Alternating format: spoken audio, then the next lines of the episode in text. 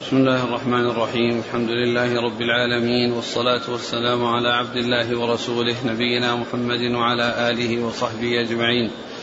أما بعد فيقول أمير المؤمنين في الحديث أبو عبد الله محمد بن إسماعيل البخاري رحمه الله تعالى يقول في كتابه الجامع الصحيح باب إذا ألقي على ظهر المصلي قدر أو جيفة لم تفسد عليه صلاته وكان ابن عمر رضي الله عنهما إذا رأى في ثوبه دما وهو يصلي وضعه ومضى في صلاته.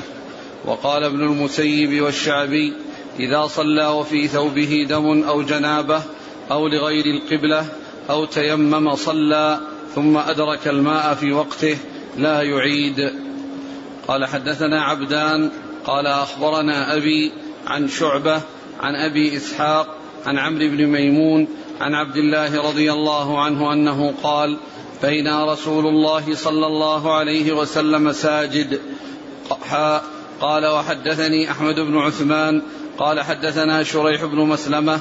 قال حدثنا إبراهيم بن يوسف عن أبيه عن أبي إسحاق. قال حدثني عمرو بن ميمون أن عبد الله بن مسعود رضي الله عنه حدثه أن النبي صلى الله عليه وعلى آله وسلم كان يصلي عند البيت وأبو جهل وأصحاب له جلوس إذ قال بعضهم لبعض أيكم يجيء بسلى جزور بني فلان فيضعه على ظهر محمد فيضعه على ظهر محمد إذا سجد فانبعث أشقى القوم فجاء به فنظر حتى سجد النبي صلى الله عليه وسلم ووضعه على ظهره بين كتفيه وأنا أنظر لا اغير شيئا.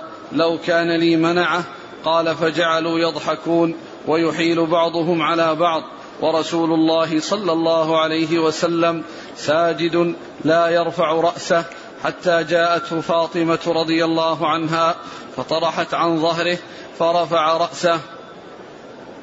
ثم قال اللهم عليك بقريش ثلاث مرات فشق عليهم إذ دعا عليهم. قال وكانوا يرون أن الدعوة في ذلك البلد مستجابة.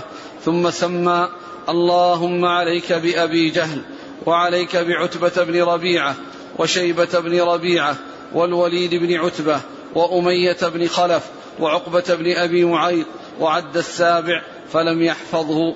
قال فوالذي نفسي بيده لقد رأيت الذين لقد رأيت الذين عد رسول الله صلى الله عليه وسلم صرعى في القليب قليب بدر. أعد اسمهم. اللهم عليك بأبي جهل وعليك بعتبة بن ربيعة وشيبة بن ربيعة والوليد بن عتبة وأمية بن خلف وعقبة بن أبي معيط وعد السابع فلم يحفظه قال فوالذي نفسي بيده لقد رأيت الذين عد رسول الله صلى الله عليه وسلم صرعى في القليب قليب بدر. بسم الله الرحمن الرحيم الحمد لله رب العالمين وصلى الله وسلم وبارك على عبده ورسوله نبينا محمد وعلى آله وأصحابه أجمعين. أما بعد يقول الإمام البخاري رحمه الله في صحيحه باب باب إذا باب إذا ألقي على ظهر المصلي قدر أو جيفة لم تفسد عليه صلاته. باب باب إذا وضع على ظهر المصلي قدر أو جيفة لم تفسد صلاته. المراد بهذه الترجمة أن أن الإنسان إذا حصل له شيء في صلاته يعني من إصابة قدر أو جيفة يعني حصلت له مثل ما حصل لرسول الله صلى الله عليه وسلم فإنه وضع عليه قدر وضع عليه جيفة والجيفة هو مقصود به هذا السلاء الذي لذلك الجزور. وقيل له جيفة لأنه يعني وإن كان وإن كانت مذبوحة إلا أنه ذبح مشرك وذبح المشرك يعني هو يعتبر ميتة أو كالميتة. والمقصود من هذا أن أن من حصل له شيء من ذلك فإنها لا تفسد صلاته لأن النبي صلى الله عليه وسلم استمر في صلاته. و يعني قيل إن محل ذلك حيث لا يعلم. يعني حيث لا يعلم أن يعني يعني بهذا الشيء الذي وضع عليه. و حيث لا يعلم. وأما إذا كان يعلم الإنسان النجاسة فإنه آه، يزيلها ولا يعني يتركها. والرسول صلى الله عليه وسلم هذا الذي وضع عليه يعني شيء يعني لا يدري ما هو ولا يدري هل هو نجس أو غير نجس ف آه، استمر في صلاته. ثم بعدما صلى دعا على هؤلاء القوم الذين فعلوا ذلك به صلى الله عليه وسلم. ف وهذا يعني يدل على أن الإنسان إذا حصل يعني آه، عليه نجاسة وهو لا يعلمها فإن ذلك لا يؤثر. وإذا كان يعلم فإن عليه أن يزيل النجاسة كما جاء في حديث في الأثر الذي ذكره عن مسعود عن عن ابن مسعود يجزئ الدم الأثر اللي بعده. الأول قال إذا ألقي على ظهر المصلي قدر أو جيف لا الأثر وكان ابن عمر إذا نعم رأى. ابن عمر.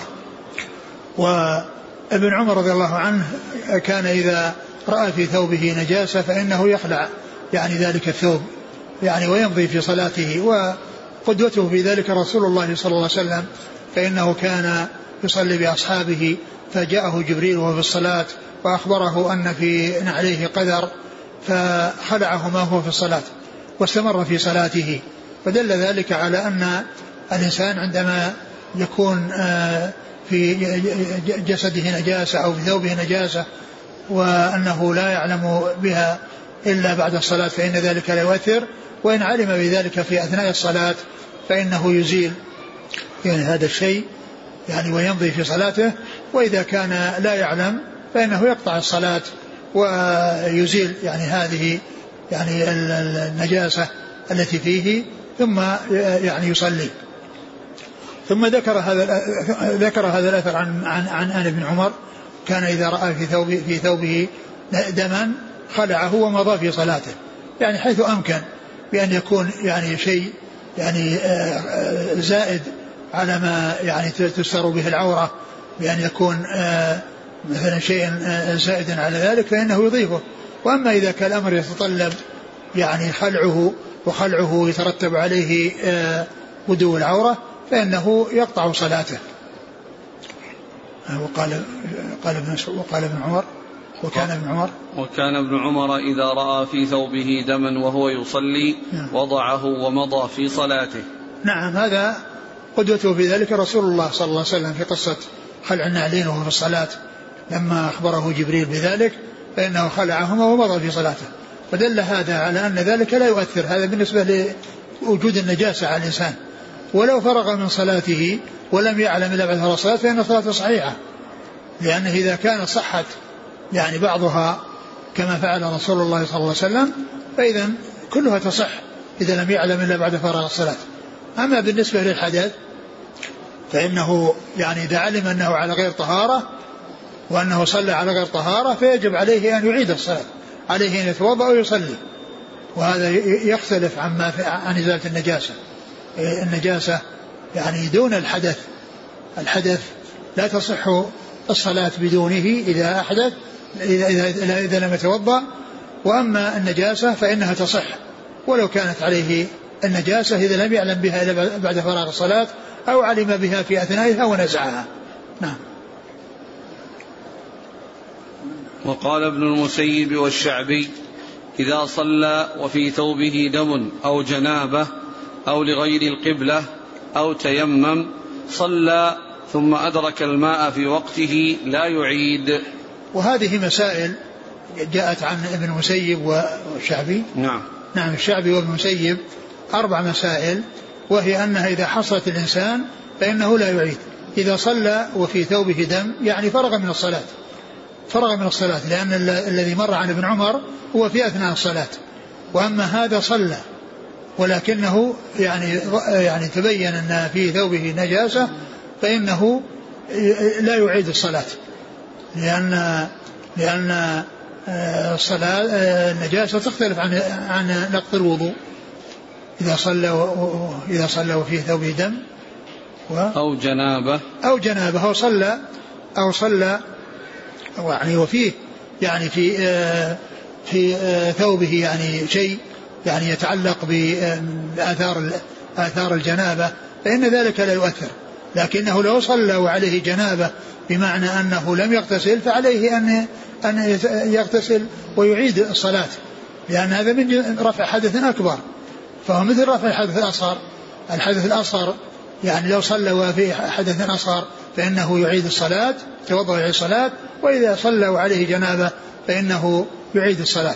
لكن المأموم لكن المأمومين إذا كانوا صلوا وراءه وهو جنب فإنهم لا يعيدون وإنما هو الذي يعيد وحده. نعم. أو لغير القبلة. أما الذي لا يعيد هو الذي يعني عليه أثر الجنابة. لكن كما هو معلوم هذا يعني الجنابة أو أثر الجنابة الذي هو المني في خلاف.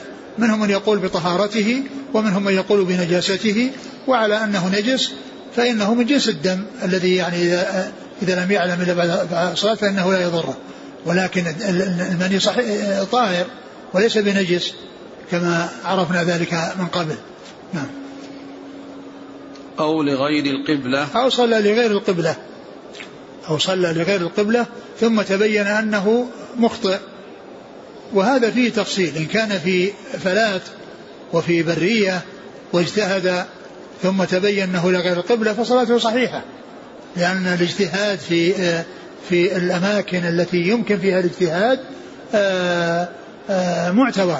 أما الاجتهاد في المدن وفي الأماكن التي يمكن الاهتداء إلى معرفة القبلة وسؤال القبلة والسؤال عن القبلة فإنه يعيد الصلاة.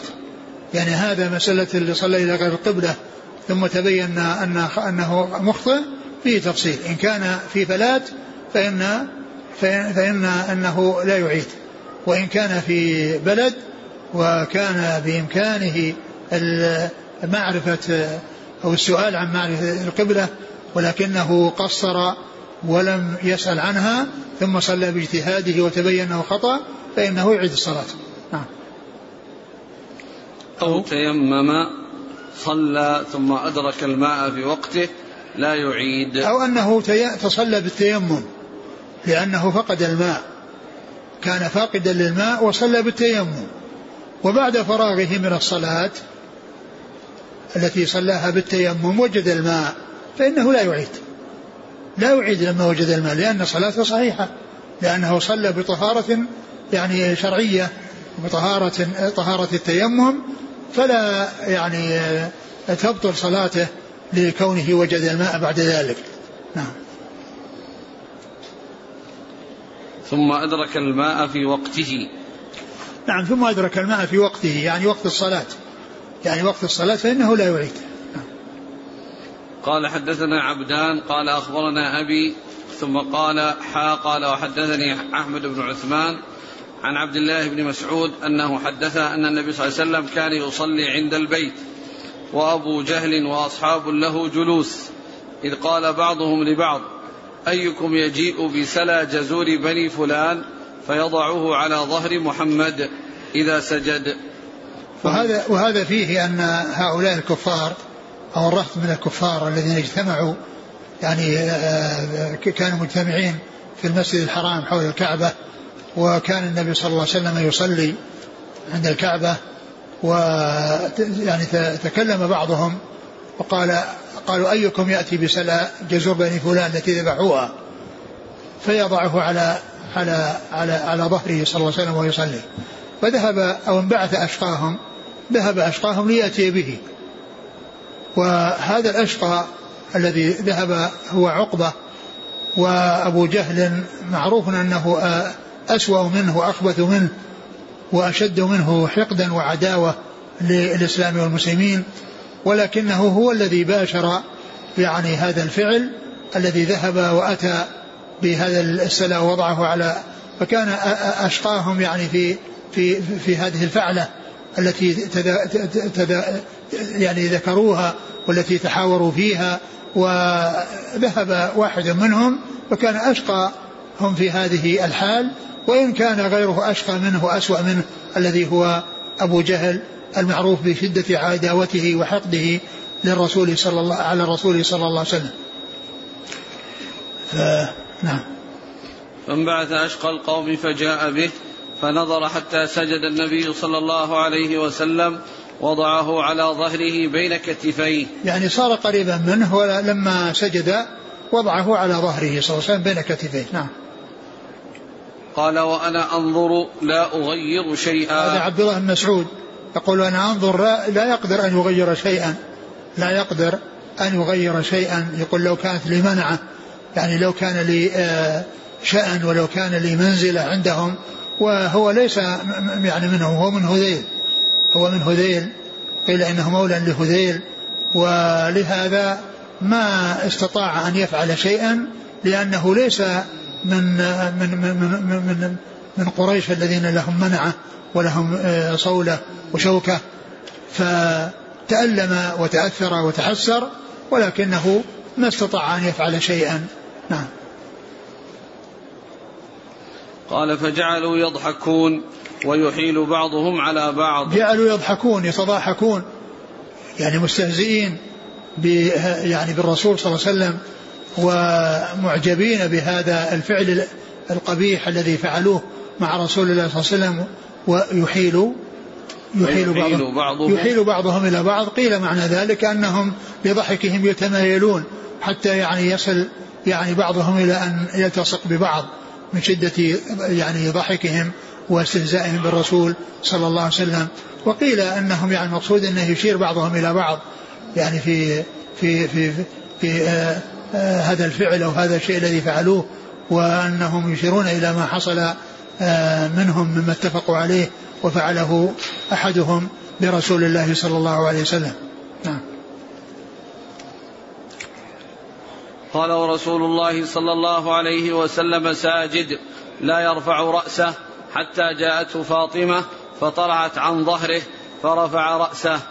استمر على ذلك صلى الله عليه وسلم. لما وضع عليه استمر في سجوده حتى جاءت ابنته فاطمة رضي الله عنها وكانت صغيرة فألقته عن رسول الله صلى الله عليه وسلم.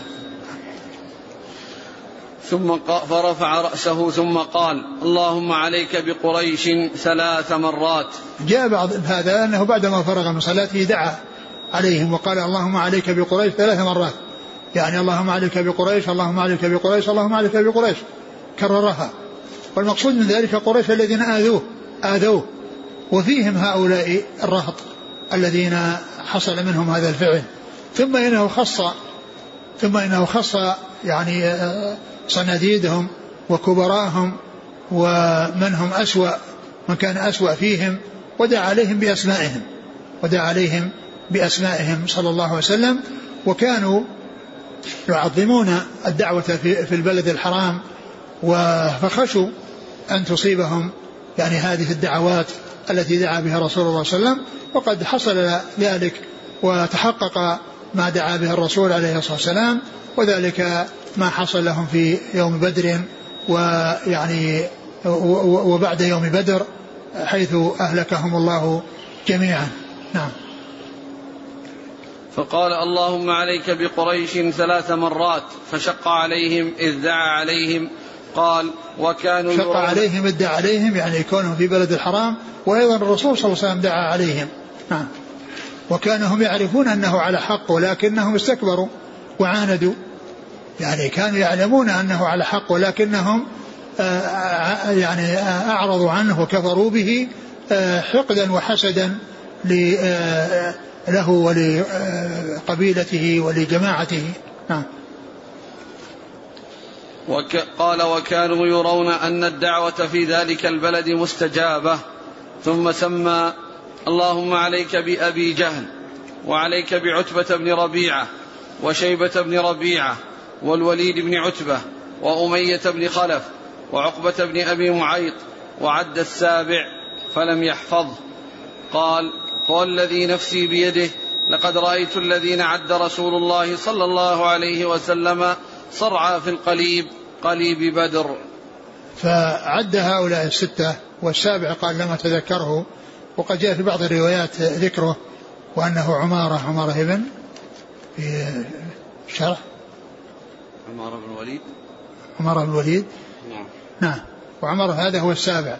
قال إنهم كانوا صرعى يعني هلكوا وكانوا صرعى يعني قتلوا في بدر وألقوا في القليب والمقصود من ذلك أن هذا غالبيتهم وإلا بعضهم فإنه ما حصل يعني أن كان يعني آه يعني في أنه رمي في القليب ولكن الغالبية هم الذين رموا في القليب. نعم. قال حدثنا عبدان. هو عبد الله بن عثمان المروزي. عن أبيه نعم وهو آه وهو عثمان. بن جبلة بن جبلة المروزي نعم. عن شعبة. شعبة بن الحجاج. عن أبي إسحاق. السبيعي عمرو بن عبد الله الهمداني السبيعي. عن عمرو بن ميمون. نعم. عن عبد الله. عبد الله بن مسعود رضي الله تعالى عنه. قال حاء وحدثني أحمد بن عثمان. نعم. عن شريح بن مسلمة. نعم. عن إبراهيم بن يوسف. وهذا حفيد أبي إسحاق. عن أبيه. نعم. عن أبيه عن أبي إسحاق نعم. عن عبد بن ميمون عن عبد الله بن مسعود. وهذه الطريقة الثانية فيها التصريح بالسماع من أبي إسحاق لعمرو بن ميمون. خلاف الطريقة الأولى فإن فيها العنعنة وهو مدلس ولهذا أتى بالطريقة الثانية التي فيها التصريح بالسماع في ما بينه وبين عمرو بن ميمون. يقول السائل إذا كان المصلي في صلاته وتذكر أن في ثوبه مذيا فهل يكمل صلاته أم يقطعها؟ لا إذا كان يعلم أن فيه مذي المذي نجس. فإذا كان أنه يعرف أنها في ثوب معين فإنه يزيله. وإن كان هذا لا يعني أنه آه، يحتاج إلى كشف عورة فإنه يذهب ويقطع الصلاة. يقول نزلت ضيفا عند بعض الناس بليل فلشدة التعب نمت. ولم أسأله عن القبلة ثم أذن الفجر فصليت إلى, غب إلى غير القبلة. وبعد ثلاث أشهر علمت بأنني صليت إلى غير القبلة. يعيد الصلاة يعيد الصلاة. قال رحمه الله تعالى باب البزاق والمخاط ونحوه في الثوب. قال عروة عن المسور ومروان خرج النبي صلى الله عليه وسلم زمن حديبية فذكر الحديث. وما تنخم النبي صلى الله عليه وسلم نخامة إلا وقعت في كف رجل منهم فدلك بها وجهه وجلده. قال حدثنا محمد بن يوسف قال حدثنا سفيان عن حميد عن أنس رضي الله عنه أنه قال بزغ, بزق النبي صلى الله عليه وسلم في ثوبه طوله ابن أبي مريم قال أخبرنا يحيى بن أيوب قال حدثني حميد قال سمعت أنس رضي الله عنه عن النبي صلى الله عليه وسلم. ثم ذكر باب البزاق باب البصاق. البزاق والمخاط ونحوه في الثوب. باب البزاق والمخاط ونحوه في الثوب. البزاق والمخاط يعني ما يخرج من الفم يعني من نخام أو بزاق وما يخرج من الأنف من مخاط. يعني فإنه طاهر ليس بنجس ولكنه قدر. ولا يؤثر على الإنسان يعني كون الإنسان في صلاته ثم يحصل له ذلك ويضعه في في ثوبه أو يضعه في شيء معه فإنه يعني إزالة وسخ وإزالة قدر ليس بنجس. فمثل ذلك لا يؤثر لا كونه يعني في في, في ثوبه وفي الصلاة ويصلي في ثوب فيه بصاق أو مخاط لأنه شيء طاهر ولكنه شيء شيء قذر. أو كذلك في يعني في جيبه يعني شيء فيه وساق وفيه قدر يعني من مخاط أو غيره فإن ذلك لا يؤثر. وكذلك لو حصل في الصلاة وزاله وضعه في ثوبه أو في منديل أو ما إلى ذلك فإن ذلك لا يؤثر لأنه شيء طاهر.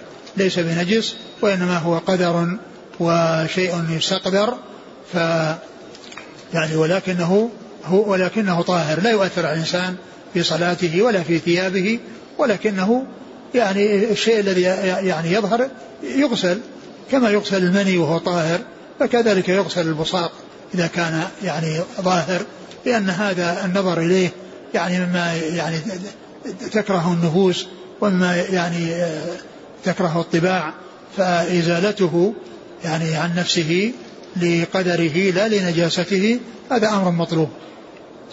ثم قال قال عروة عن المسور ومروان خرج النبي صلى الله عليه وسلم زمن حديبية فذكر الحديث وما تنخم النبي صلى الله عليه وسلم نخامة إلا وقعت في كف رجل منهم فدلك بها وجهه وجلده. وهذا من جملة الأحاديث التي فيها أنه صلى الله عليه وسلم أن الصحابة كانوا يتبركون بما مسه جسده وبما يعني يتبركون ببصاقه ويتبركون بعرقه ويتبركون بفضل وضوءه ويتبركون بثيابه إذا ظفر بها أحد منهم ويتبركون بشعره والأحاديث ذلك متواترة ولكن هذا من خصائصه صلى الله عليه وسلم. فلا يجوز أن يفعل مع غيره لأن الصحابة رضي الله عنهم وأرضاهم ما فعلوا هذا مع خير الخلق بعد الأنبياء والمرسلين أبي بكر وعمر وعثمان وعلي رضي الله عنهم وعن الصحابة أجمعين. فإذا هذا من خصائصه صلى الله عليه وسلم. فذكر هذا الحديث يعني من حديث مسر مخرم ومروان وهو حديث طويل في صلح الحديبية وفيه هذه الجملة وهي أن الصحابة حوله عليه الصلاة والسلام وكان إذا تنخم بنخامة وقعت في كف أحدهم فإنه يدلك بها جسده يتبرك بهذا الذي ظهر من فمه صلى الله عليه وسلم. نعم. قال بعد ذلك حدثنا محمد بن يوسف عن أنس قال بزق النبي صلى الله عليه وسلم في ثوبه. وهذا يعني يدل على ما ترجم له البزاق بالثوب وأن النبي صلى الله عليه وسلم بزق في ثوبه فدل على ذلك على هذا على أن البزاق أنه آه لا يؤثر على الإنسان في صلاته ولا يؤثر على الإنسان في ثيابه لأنه ليس من قبيل النجاسات التي تحتاج إلى إلى إلى إلى آه تطهر منها وإلى تنزه منها. نعم.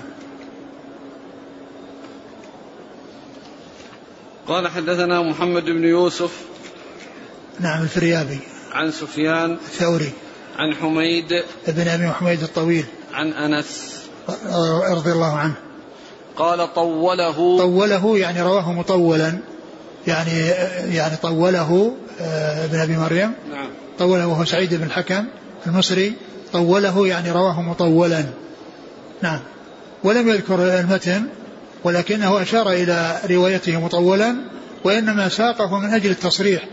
بين بين آه سفيان وبين من حميد بين حميد و أنس. وحميد وأنس. لأن الأول فيه العنعنة والثاني فيه تصريح يعني بين حميد بن أبي حميد وأنس. نعم. عن يحيى بن أيوب. نعم. عن حميد عن أنس. نعم. قال رحمه الله تعالى باب لا يجوز الوضوء بالنبيذ ولا المسكر وكرهه الحسن وأبو العالية. وقال عطاء التيمم أحب إلي من الوضوء بالنبيذ واللبن. قال حدثنا علي بن عبد الله قال حدثنا سفيان قال حدثنا الزهري عن أبي سلمة عن عائشة رضي الله عنها عن النبي صلى الله عليه وعلى آله وسلم أنه قال كل شراب أسكر فهو حرام. ثم ذكر باب لا يجوز الوضوء بالنبيذ ولا المسكر. باب لا يجوز النبي الوضوء بالنبيذ ولا المسكر. يعني ذكر المسكر آه عطفه على النبيذ.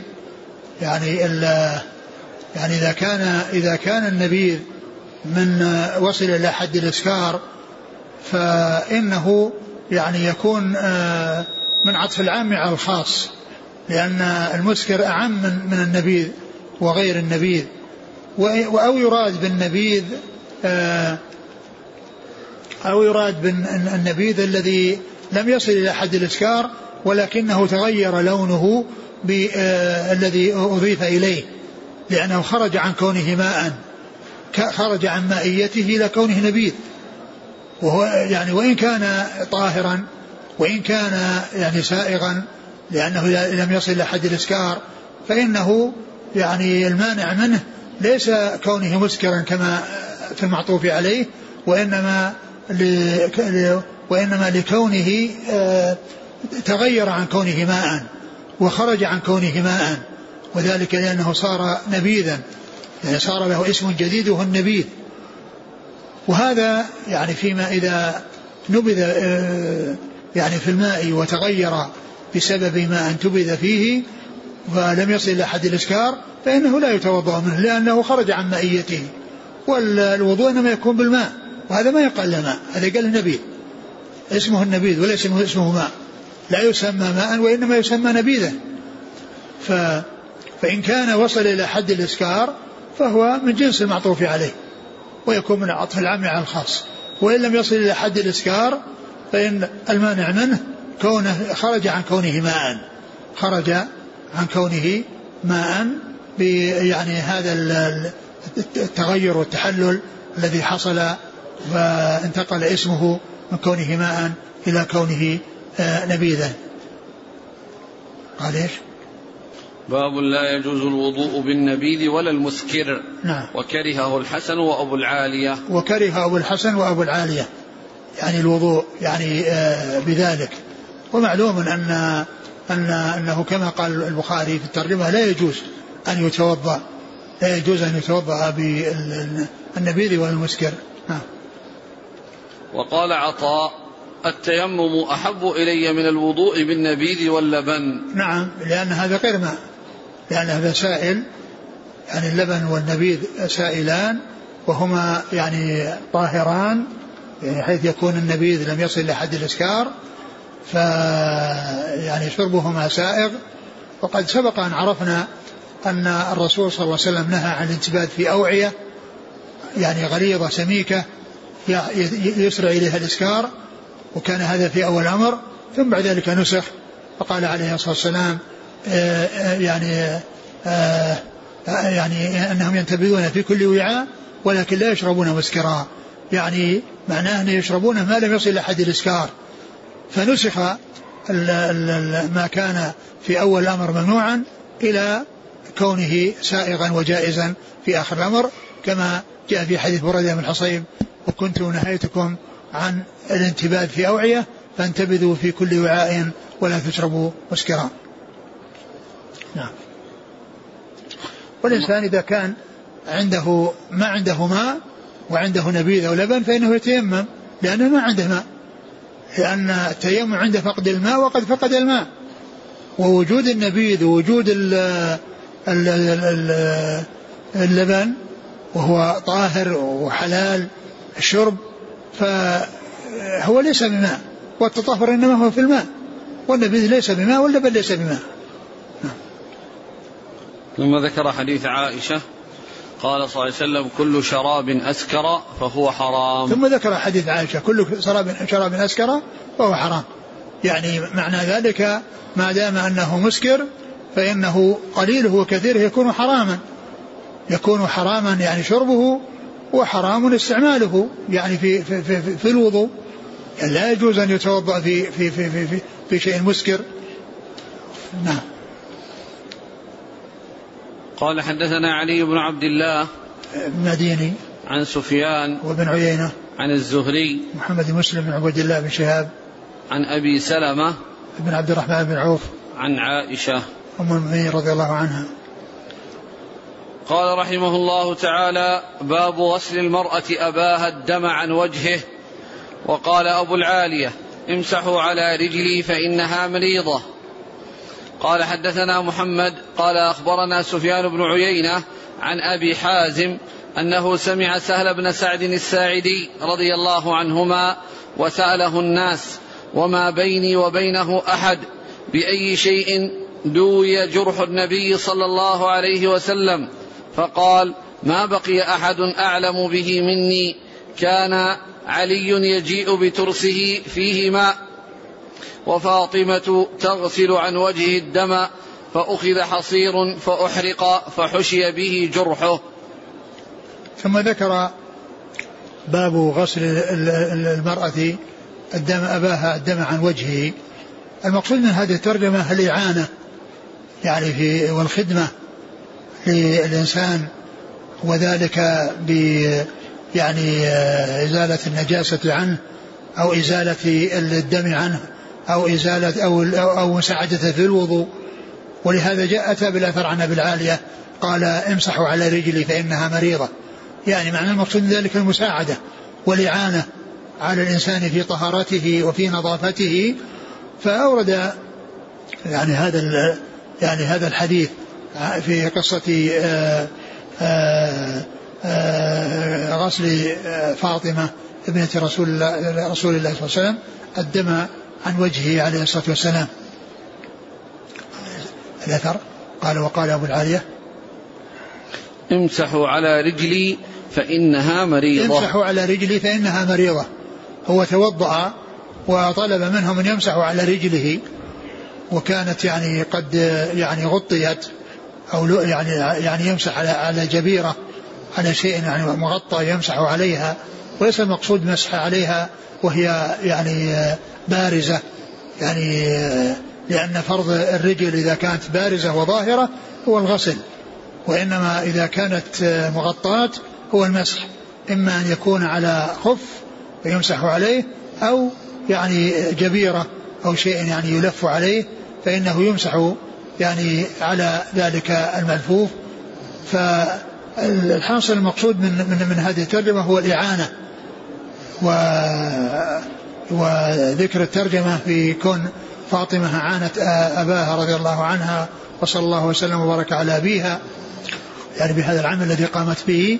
وكذلك أبو العالية الذي قال أنه يمسحون على على رجله لأنها مريضة. فالمقصود من هذا هو الخدمة للإنسان في طهارته ويعني يعني إزالة الأذى عنه.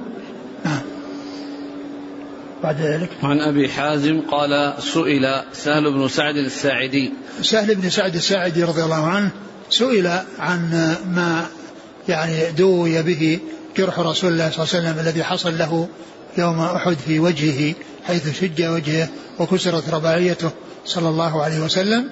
فكانت يعني آه، الطريقة التي كانوا سلكوها في آه، رقع الدم وكونه يقف يعني أنه أن عليا كان يأتي بالترس وفيه الماء الترس الذي يوضع على على على رأس الإنسان للوقاية في الحرب. و يعني وكان هناك حصير أحرقوه ثم أخذت يعني هذا الحصير الذي أحرق ووضعته على الجرح فرقأ يعني وقف الدم الذي كان ينزف من وجهه صلى الله عليه وسلم. إيش؟ قال أبو أبو سالم بن سعد. وسأله الناس نعم. يقول أبو حازم وما بيني وبينه أحد. يعني هذا يعني يقول أبو حازم الذي سأل سعد بن سعد ما بيني وبين أحد يعني معناه أنه قريب منه وأنه سمع كلامه وأنه متحقق. وهذه من الصيغ التي يعني يفيد أو تدل على الإتقان والحفظ للشيء الذي آه، يحدث به والذي سمعه. يعني يقول سأله الناس فأجاب وليس بيني وبين أحد. يعني معناه أني قريب منه. ما بيني وبينه مسافة ولا بيني وبين الناس يحولون بيني وبينه وإنما كنت قريبا منه. فقد وعى الشيء الذي آه، آه، حدث به سهل بن سعد الساعدي. يعني أبو حازم يقول وعى الذي حدث به سعد بن سهل بن سعد الساعدي رضي الله عنه. قال وما بيني وبينها أحد بأي شيء دوي جرح النبي صلى الله عليه وسلم؟ قال أنس فقال نعم. ما بقي أحد أعلم به مني. وهذا من الصحابة رضي الله عنهم وأرضاهم يقولون هذا من أجل أن يهتم بالشيء الذي يحدثون به وأن يعتنى به وأن يؤخذ عنهم الحديث وتؤخذ عنهم السنن لأن هذه من العبارات التي تحفزهم على ذلك. يقول ما بقي أحد. وذلك أنه آخر من مات بالمدينة رضي الله عنه. سهل بن سعد يعني كان تأخرت وفاته فأدركه يعني كثير من من التابعين فقال ما بقي يعني أحد سمعه غيره. وهذا الكلام الذي قاله من أجل أن يحفزهم على ضبط ما يحدثهم به وعلى الإصغاء لما يلقيه عليهم من حديث رسول الله صلى الله عليه وسلم. وهذا دال على فضلهم ونبلهم وعلى يعني إبلاغهم السنن وإشاعتهم لها وترغيبهم وحثهم غيرهم على أخذها عنهم وتلقيها منهم حتى تحفظ ويؤديها كل إلى من وراءه فتحفظ سنن الرسول صلى الله عليه وسلم ويعمل بها الناس نعم. قال كان علي يجيء بترسه فيه ماء وفاطمة تغسل عن وجهه الدم. يعني هذا الماء الذي في الترس تغسل عن وجهه الدم تزيل الدم بهذا الماء. ثم إن نعم ثم إن الحصير حصير الذي هو حصير يعني من من السعف ومن الخوص آه يعني فيه يعني قطعة يعني من من من منه فأحرقوها وأخذوا يعني آه هذا هذا الذي حصل نتيجة بعد إحراق هذا الحصير فوضعته على الجرح فرقأ يعني وقف الدم عن النزيف. نعم. قال حدثنا محمد محمد بن سلام. عن سفيان بن عيينة عن أبي حازم. نعم أبو حازم هو. سلمة بن دينار نعم. الأعرج. نعم. عن سهل بن سعد الساعدي. رضي الله عنه. نعم.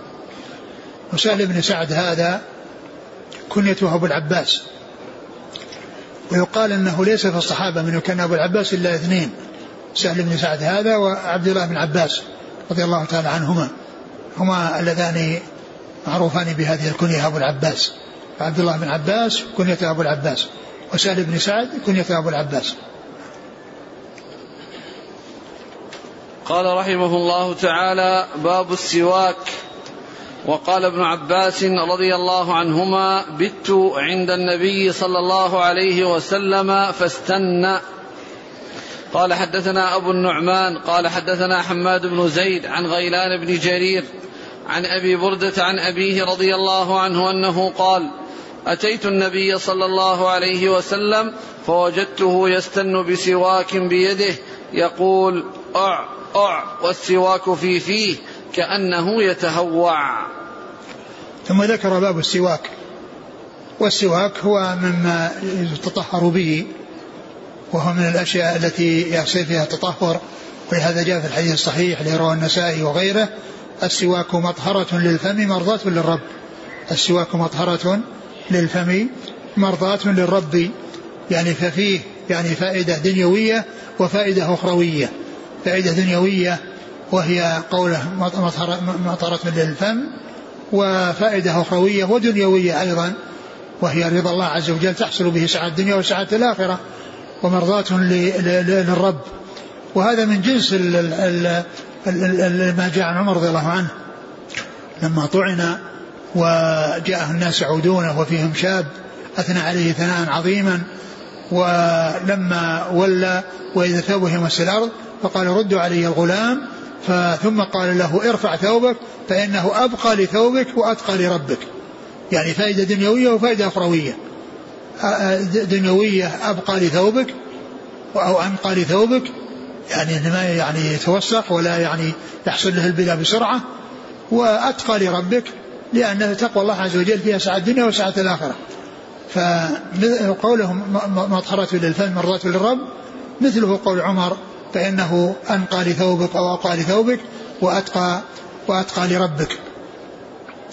فالسواك فيه تطهر ولهذا يعتبر من من, من الأشياء التي آآ آآ يعني لا يختفى فيها وأن الناس يعني لا تفعل إلا في خفية من الناس بل الرسول صلى الله عليه وسلم كان يستاك.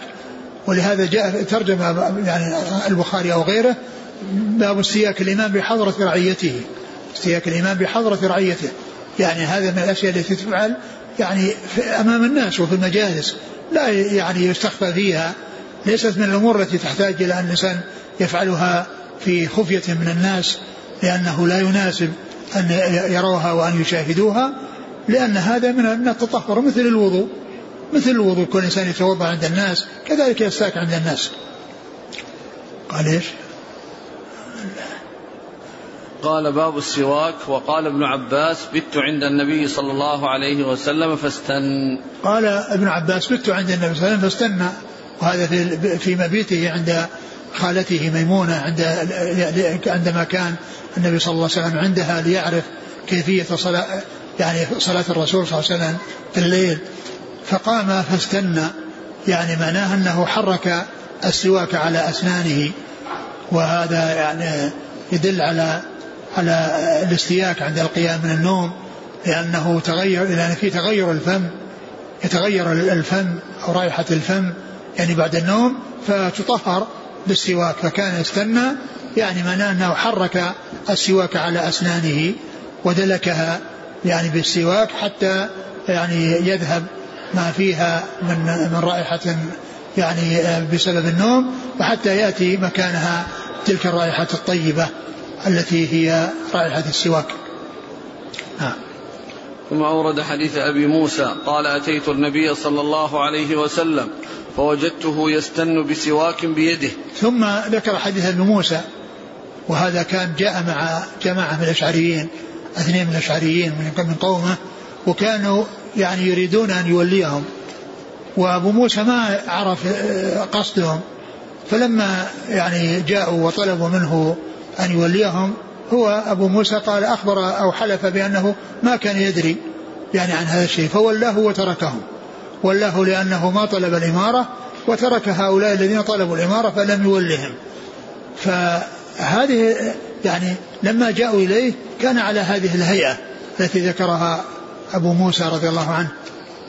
وهو أنه كان قال أتيت النبي صلى الله عليه وسلم. فوجدته يستن بسواك بيده يقول أع أع. وجدته يستن بسواك بيده. يعني يعني معناه أنه يستاك على على على فم على أسنانه وعلى لسانه. على على فمه على لسان أسنانه وعلى فمه وعلى لسانه. فولهذا قال يقول أع لأنه كان يعني يحرك السواك على كأنه يتهوع كأنه يعني الذي يريد أن يتقيأ.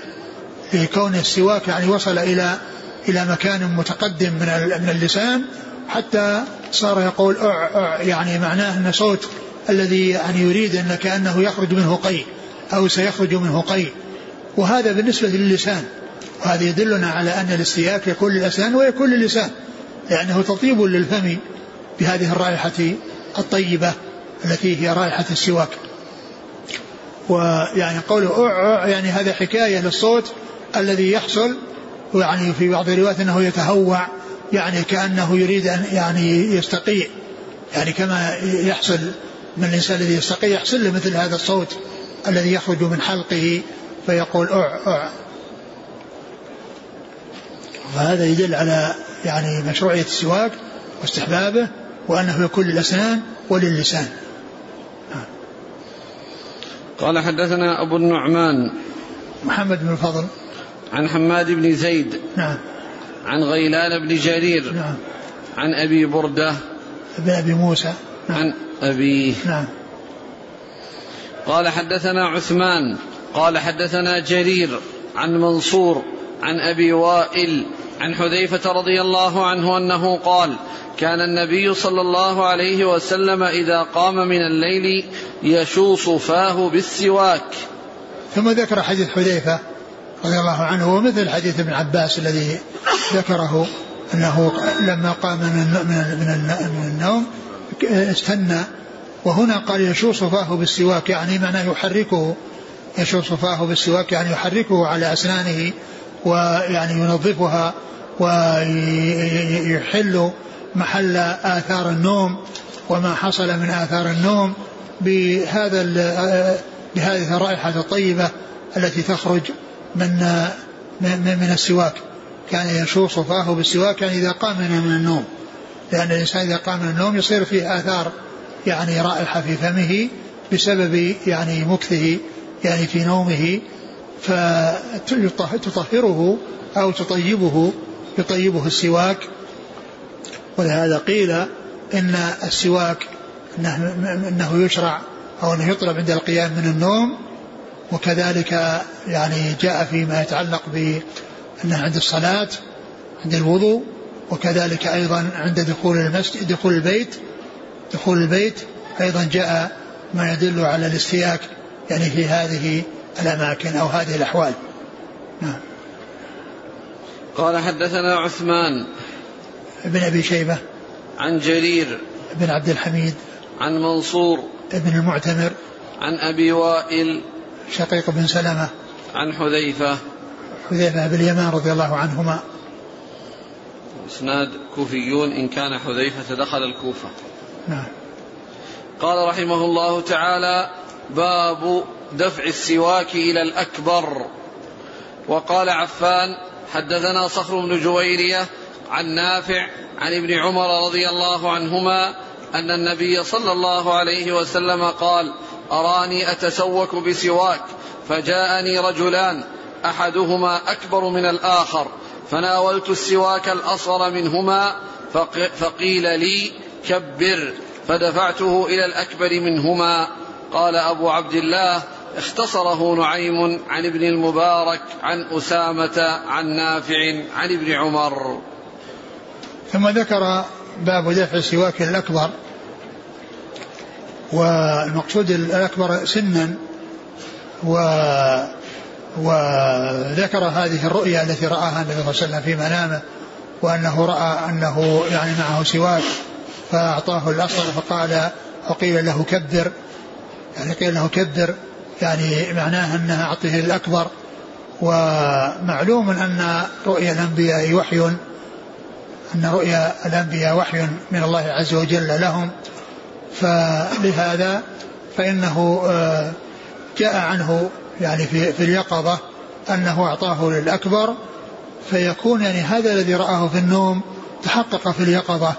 وقد جاءت الأحاديث آه، في أن الإنسان عندما يشرب لأن أنه صلى الله عليه وسلم عندما كان يعطى شيئا من اللبن أو شيئا من الماء فإنه يعطيه للذي على يمينه ولو كان الذي الذي عن شماله هو الأكبر.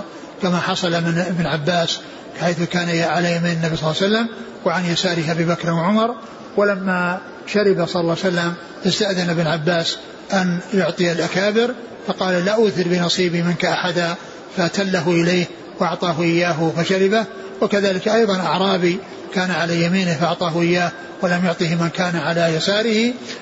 لكن هذا الذي جاء في هذا الحديث يعني لا يعني لا يخالف ما جاء في هذه الأحاديث لأن هذا يعني معناه أنهم غير مترتبين أنهم غير مترتبين أو أنهم يعني يعني ليسوا مثل الذي كان على يمينه وعلى يساره الذي جاء في الأحاديث وإنما هم كانوا غير مترتبين يعني جماعة غير مترتبين فأعطاه للأكبر منهم فلا ينافي ما جاء من الأحاديث في إعطاء من كان على اليمين آه، فضله وما بقي من منه من شرابه. آه، وتقديمه على من كان على شماله ممن هو أكبر. نعم. قال وقال عفان عفان بن مسلم الصفار. عن صخر بن جويرية. نعم. عن نافع عن ابن عمر. نعم. قال أبو عبد الله اختصره نعيم. قال أبو عبد الله هو البخاري اختصره نعيم بن حماد. نعم. عن ابن المبارك. نعم. عن أسامة. أسامة بن زيد الليثي. عن نافع عن ابن عمر. نعم. قال رحمه الله تعالى باب فضل من بات على الوضوء. قال حدثنا محمد بن مقاتل قال أخبرنا عبد الله قال أخبرنا سفيان عن منصور عن سعد بن عبيدة عن البراء بن عازب رضي الله عنهما أنه قال قال النبي صلى الله عليه وسلم إذا أتيت مضجعك فتوضأ وضوءك للصلاة ثم اضطجع على شقك الأيمن ثم قل اللهم أسلمت وجهي إليك وفوضت أمري إليك وألجأت ظهري إليك رغبة ورهبة إليك لا ملجأ ولا منجأ منك إلا إليك اللهم آمنت بكتابك الذي أنزلت وبنبيك الذي أرسلت فإن مت من ليلتك فأنت على الفطرة واجعلهن آخر ما تتكلم به. قال فرددتها على النبي صلى الله عليه وسلم فلما بلغت اللهم آمنت بكتابك الذي أنزلت قلت ورسولك. قال لا ونبيك الذي أرسلت. ثم ذكر باب فضل من بات على الوضوء. فضل من بات على وضوء. يعني يكون الإنسان عندما ينام يكون على وضوء.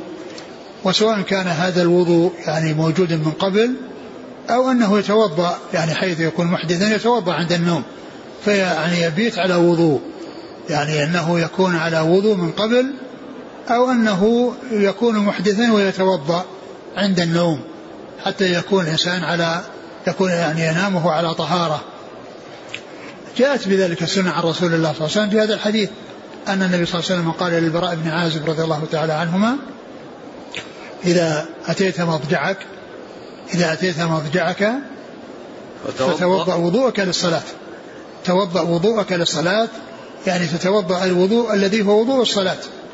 يعني معناه ليس هو الوضوء اللغوي الذي هو كل إنسان يغسل يديه أو يغسل وجهه وإنما وضوء الصلاة الذي هو غسل المضمضة والاستنشاق وغسل الوجه وغسل اليدين المرفقين ومسح الرأس وغسل الرجلين للكعبين. هذا هو وضوء الصلاة.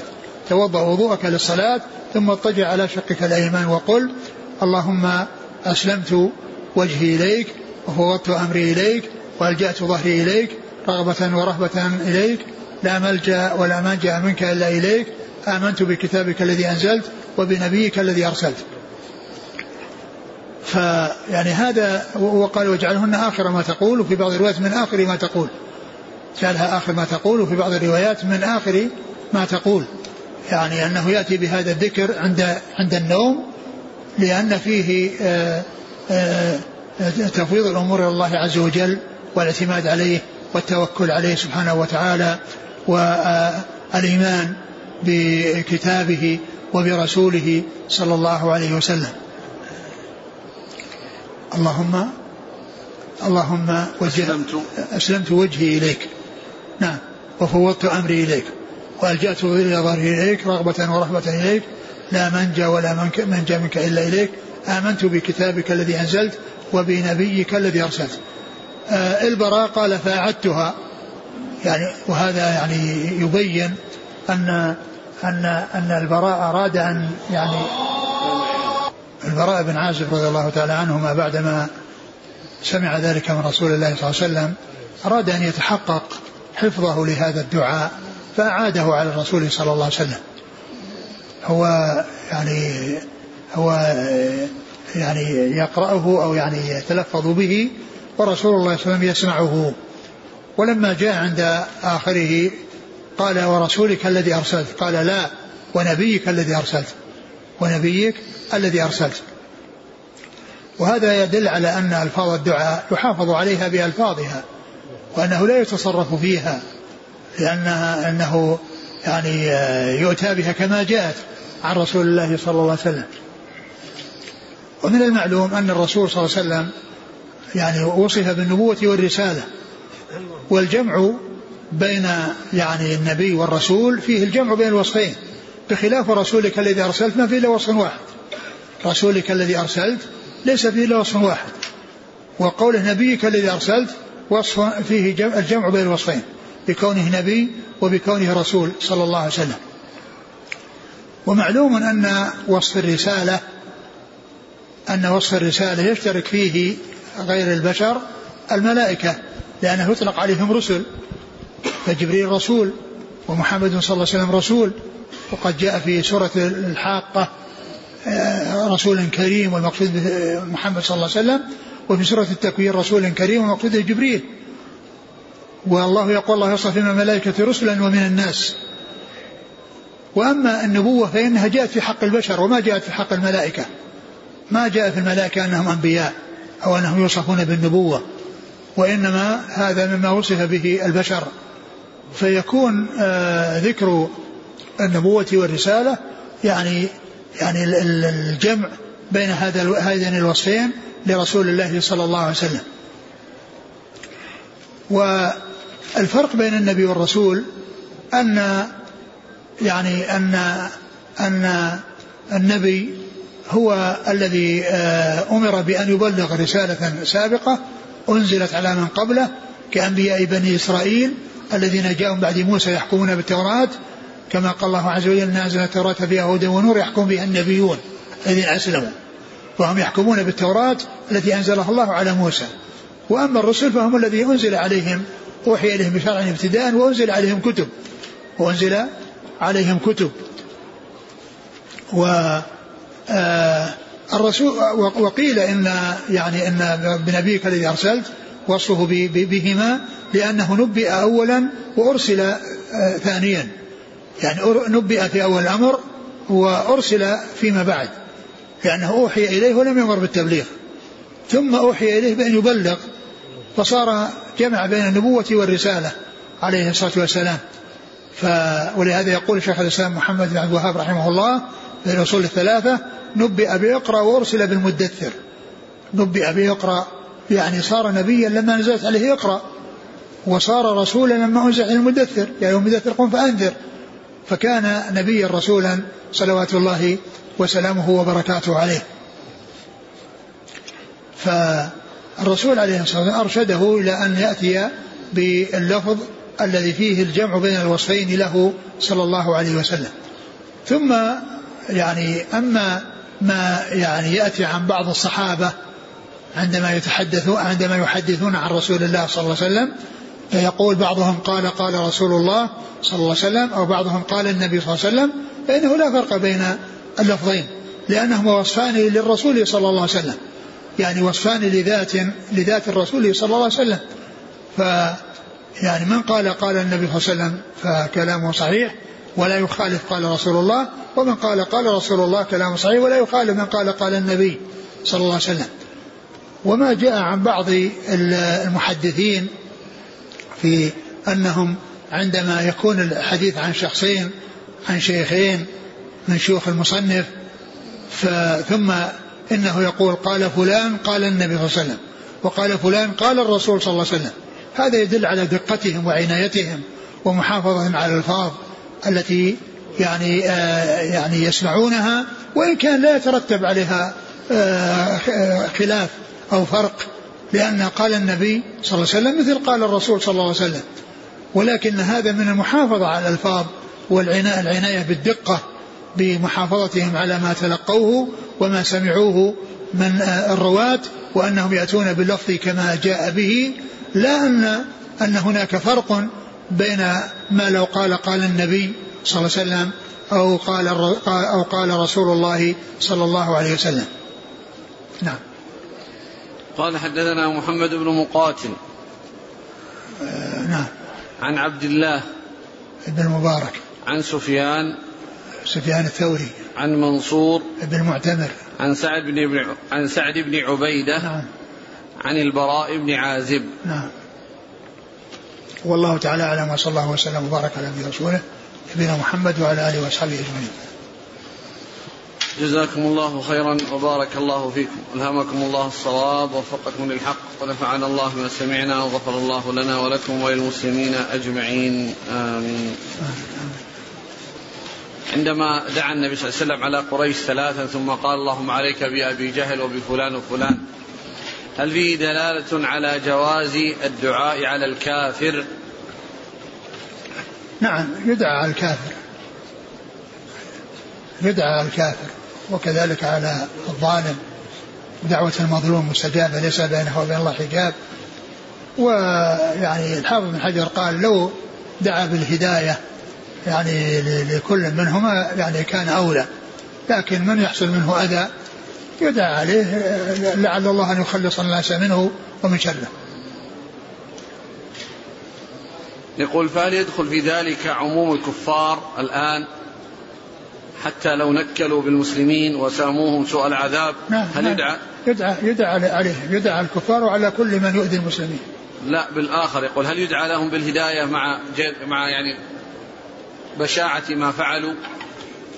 والله يعني إن دعي لهم بالهداية فالله على كل شيء قدير. ويعني وإن كان آه، دعي عليهم لكونهم عذبوا ف آه، ونكلوا فإن ذلك سائق وجائز والرسول صلى الله عليه وسلم فعل هذا. من دخل في صلاته بالتيمم وأثناء صلاته جاء الماء. يتم. ما أتذكر. ما أذكر الجواب.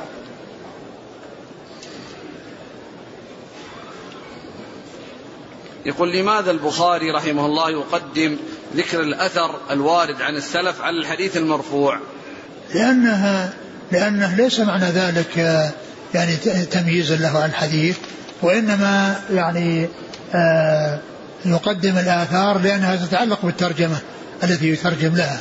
ثم ذلك يأتي بالحديث يعني لأنها لها علاقة بالترجمة التي ترجم لها ثم بعضها يدل على اختياره. إذا كانت المسألة فيها خلاف ذكر الآثار يعني يدل على اختياره. يعني المسألة التي فيها خلاف وحيث يذكر الآثار بعد الترجمة. فهذا هو المقصود يعني وليس تقديما لكلام كلام غير الرسول صلى الله عليه وسلم على كلام غيره. كلام غيره على كلامه صلى الله عليه وسلم. هل يجوز حمل الطفل في الصلاة؟